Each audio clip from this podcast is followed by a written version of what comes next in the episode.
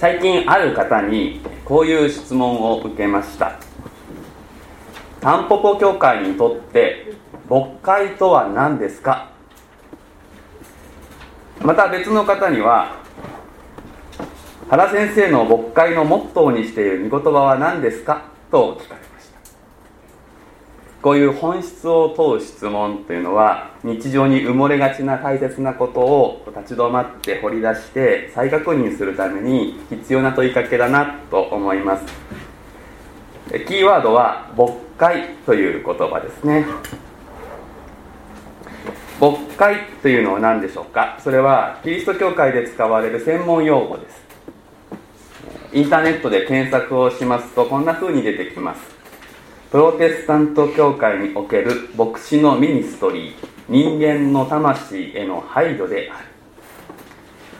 魂への配慮かっこいい言葉だなと思いますけれどもこれは教会の外から見てそういうふうに見えているということですね。そのように理解できます。ただ私はちょっとこの説明は聖書的には物足りない。いやもっと言うと誤解さえ招く説明だなというふうに思うんです。常識としてはこういうふうに、まあ、理解されているというのは分かりますけれどももう少し牧会ということは聖書の中で豊かな意味を持っています。そもそも牧会というのはパストラルケアという英語の訳語であります。パストラルというのは羊飼いという意味なんですね。羊飼いのケア。つまり私たち人間を羊に見立てて羊飼いが羊を世話するように人がケアを受けること。これを牧会と訳しているわけです。では私たちの羊飼いとは誰でしょうか？タンポポ協会の羊飼いは誰でしょうか？まず確認したいのは私たちの羊飼いは主ご自身であるということですね。詩編23編有名な「主は私の羊飼い」私は乏しいことがありませんと始まりますしヨハネの福音書に私は良い牧者ですというふうにイエス様ご自身がおっしゃっていますね。私たちの羊飼いは主ご自身です。私たちは皆この方のケアを受けなければ弱ってしまうわけです。教会に来るそしてイエス様と出会うまでは私たちは迷い出た羊であってボロボロの傷ついた状態であった。見出していただいていろいろと世話をしていただいて傷があれば手当てをしていただいてそして今ここにいるわけですね。そしてその主が教会のことをご自分の体というふうに呼ばれているということをもう一つ覚えたい。そうするとイエス様は今目には見えませんけれども教会を通して働かれるわけですから牧会というのは具体的なケアの行為を教会を通してイエス様がなさるということだと分かってきます。牧会羊飼いのケアをするのは誰か神様です。でも羊飼いなる神様が人々を教会を通してケアをする。これが牧会ですね。つまり牧会というのは教会に委ねられた技だということです。牧会は牧師だけがするのではありません。牧師は当然牧会をします。しかし牧会は教会全体の技であるということをぜひ覚えていただきたいのです。そしてこの牧会パストラルケアの目標はお一人お一人が主に固く結びつき主の御心に生きられるようにしていくことです。私は皆さんが牧師の私の言いなりになるということを望んでいません。私の言う通りにするのがいいとも思っていません。皆さんが自立した成熟したクリスチャンとして主に結びつき自立した成熟した大人として互いに連帯して主の御心を行うということを願っています。私に寄りかかって何でも私に聞かないとできないんでは困るわけです。そしてそれをお互いに提供することが願いです。この目標を皆さんと共有したいというふうにいつも願っています。私たちはケアを受ける羊でもあります。ケアが必要です。でもケアを与える羊飼いの体の一部でもあるんだ。そのことを覚えていただきたい。そしてこの前提の上で私の牧会のモットーとしている大切にしている御言葉を紹介しますがそれはヨハネの福音書の10章10節のイエス様のお言葉です。私が来たのは羊たちが命を得るためそれも豊かに得るためです羊飼いのケアは死んだようなものに命を与えるということで終わらずに命を豊かに得る。命を豊かに持つということを目標にします。永遠の命与えられて罪許されたならばこの地上でこの生涯でその力をできるだけ引き出しこの命を豊かに生きられるようにする。このためになされるあらゆる適切なことが牧会だいうことです。今役員会で話題になっていることはですねこの牧会の技を牧師と皆さんでどのように分かち持つかということを課題にしています。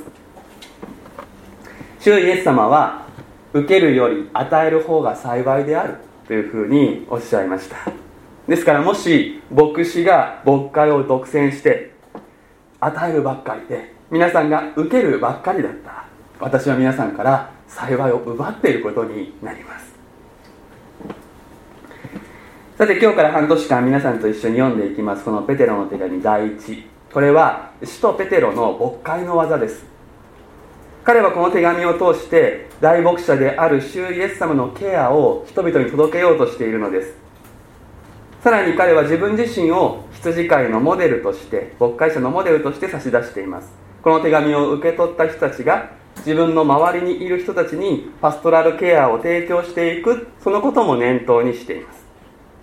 このことをいつも心に留めて私たち学んでいきたいと思うんです。つまりまず私たち自身がペテロを通して牧会されたいと思いますね。ケアを受ける。そしてそこで止まらずにあなた自身も誰かのペテロになるということを目指していただきたいというふうに思います。まず今日の箇所で大切なことはペテロが人々に向ける眼差しであります。イエス・キリストの首都ペテロからポントス、ガラティア、カパドキア、アジア、ビティニアに散って起立している選ばれた人たちというふうに始まります。散って起立している人たちこの部分にまず注目したい。散ってというのはディアスポラという言葉でしてこれは離れ離れになって少数派社会のマイノリティになっている状態を指します。これはもともとエルサレムに住めなくなったユダヤ人のことを指す専門用語だったのです。ペテロはこれをクリスチャンに当てはめています。さらに起立している人たちと言いますがこれは外国人として住んでいるということですね。その意味です。でちょうど私たちの教会には文字通り外国人として住んでおられる方が何人もおられます。留学生として来られている方もあればお仕事のために来られている方。日本人と結婚したのでとどまっている方、まあ、状況は様々でありますけれどもそれが気流の意味です。その土地に住んでいますけれどもでもその土地が住んでいる人たちと同じ権利を十分に持っているわけではないという状態ですね。起立している方々例えばですね国政選挙があってもですねその人たちは選挙権を持ってないわけですね。まあ逆に本国で選挙があれば選挙権が与えられますけれども同じではない。同じように普段は生活してるんだけれども何かの時にはそこで違いが明らかになるわけです。でこの気流者については悪い言い方をするとですねよそ者扱いを受けやすい人ということもあります。阻害されやすいんです。で当然のことですけれどもこの散って起立している人たちというのは苦労が多いわけですね。ですからペテロはこの散って起立している人たちと最初に呼びかけることでですねそこに住んでいるクリスチャン一人一人の状況を思いやり労をねぎらうそういう思いを込めているんだということが分かります。そしてこの状態はこの手紙の最初の受け取り手だけではなくてキリスト信仰者に共通した状態であります。今私たちのところに文字通り起立している方々ももちろん苦労していますけれどもでも私たち信仰者は普遍的にこの世から取り出され新しくされそして再びこの世に使わされました。そういう者たちですからある意味でこの土地に住んでいながらこの土地の人たちと同じではない。とりわけ日本ではこの散って気流している人たちと言われるとそうだよなとすぐに身にしみてわかるのではないでしょうか。学校で職場で地域のコミュニティでクリスチャンと出会うことはめったにないと思います。1週間のうち6日間クリスチャンと出会わずにクリスチャンではない人たちに囲まれて私たちはほとんどの時間生きている。散らされている。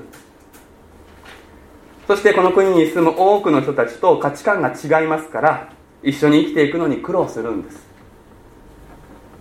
譲れない部分を主張しますとよそ者扱いされます。妥協しても違和感を抱えたままです。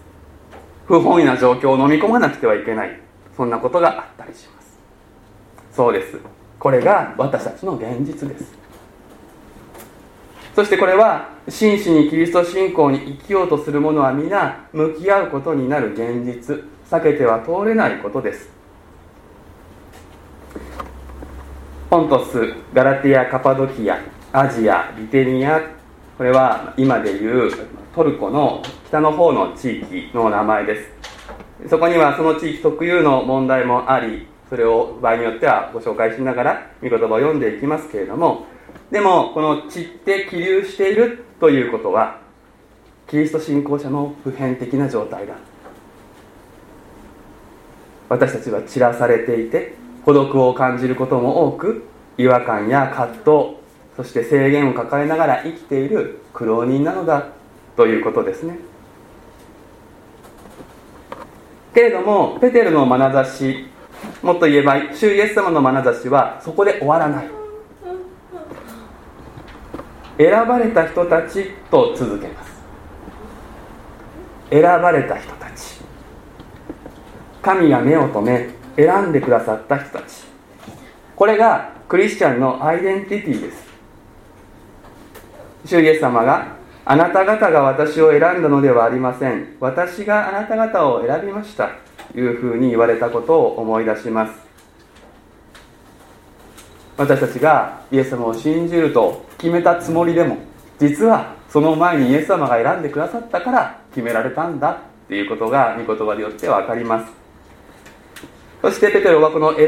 ばれた人たちというふうに言うことで選ばれた自分というところから選んでくださった神様へと思いを向けさせようとしています。そして選んでくださった方がどんな方かということに思いを向け改めて語る。それが2節です。父なる神の余地のままに御霊による性別によってイエス・キリストに従うようにまたその血の注ぎかけを受けるように選ばれた人たちへ。ここに父なる神御霊イエス・キリスト三位一体の神のそれぞれの名が使われています。私たちの選びは三位一体の神様の一致した見業によって行われたということです。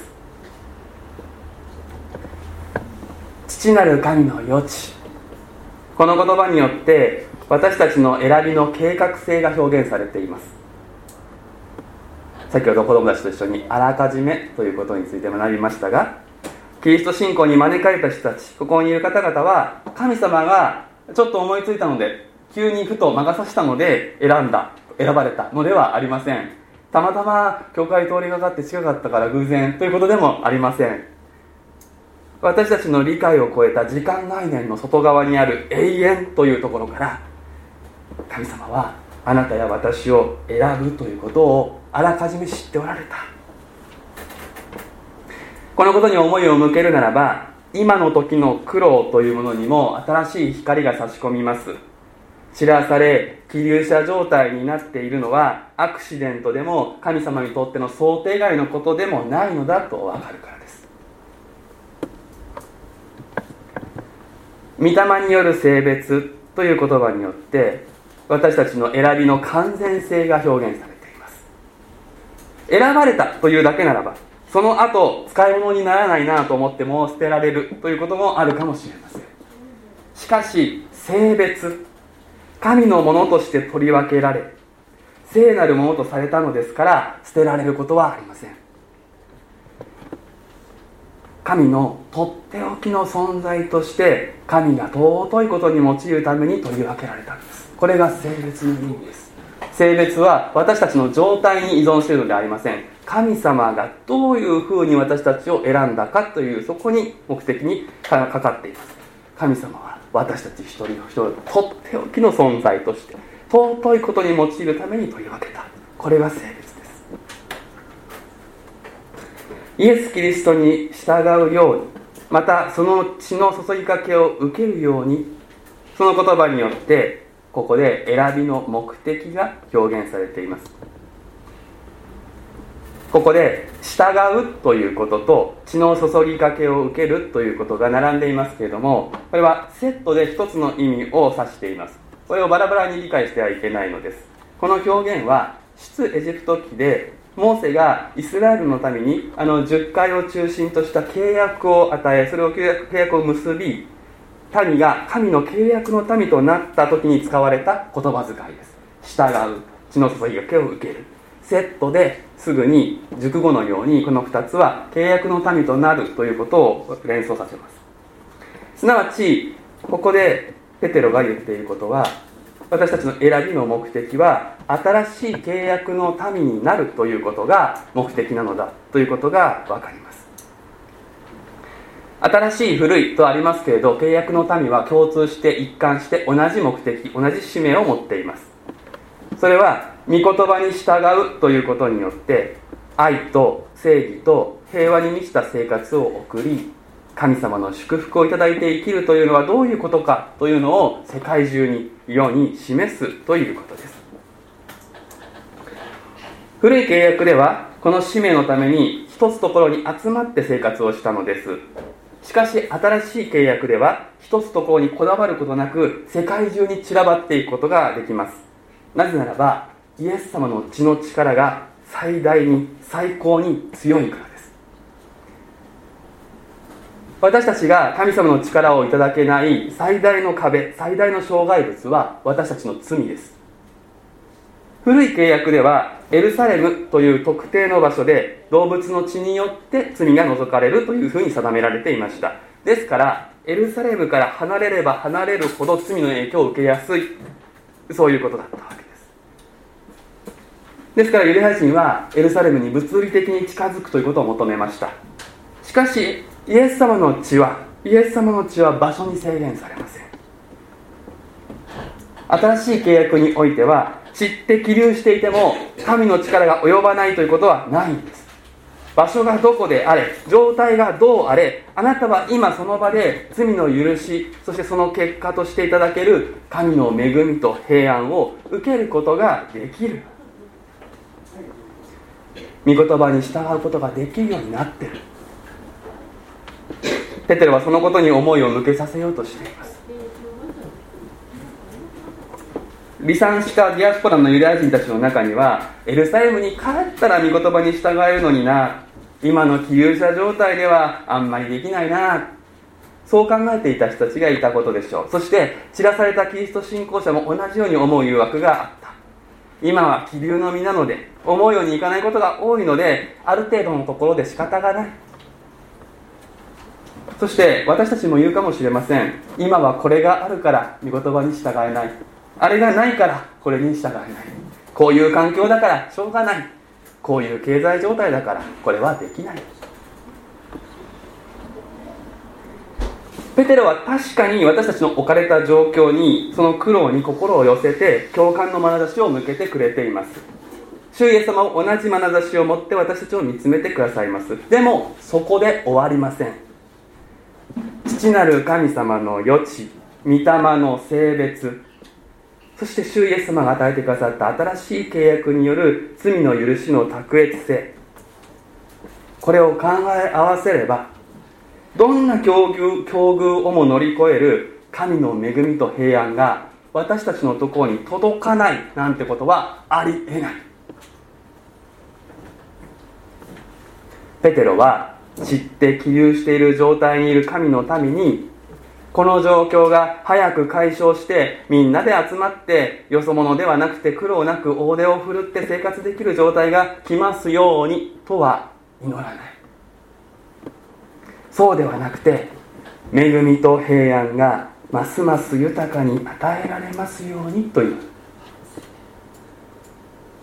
問題状況を取り除くのではなくて問題を乗り越える力とか知恵が神様から届くように。問題状況を解消するのではなくて問題状況にあっても揺らがない平安が神様から届くように。そう祈っているんです。そしてこれはそのまま私たちに当てはまる。あなたが向き合っている問題が何であれそれが取り除かれる以上にそれにと向き合い告白克服する力がそれが上からの恵みとして平安として与えられるようにそれを三位一体の神に求めるということです。環境や状況における苦労は理解できるけれどそれにそれをそのせいにして逃げてはいけない。そしてあるいは私は罪深いので恵みが注がれないなんて自己否定してもいけない。主イエスの血の力に信頼しましょう。御霊の性別の事実を受け入れましょう。父なる神様の余地に間違いはないんです。今は気流の時です。しかしあなたは今散らされているその場で三位一体の神を仰ぐならば御言葉に従うことができ神の民としてその使命を果たすことができます。お祈りいたしましょう。私たちをあなたの新しい契約の民として選び御霊によって性別し血の注ぎかけ御言葉の従順へと招いてくださった三位一体の神様。あなたの尊い皆をあがめます。今私たちはこの世にあって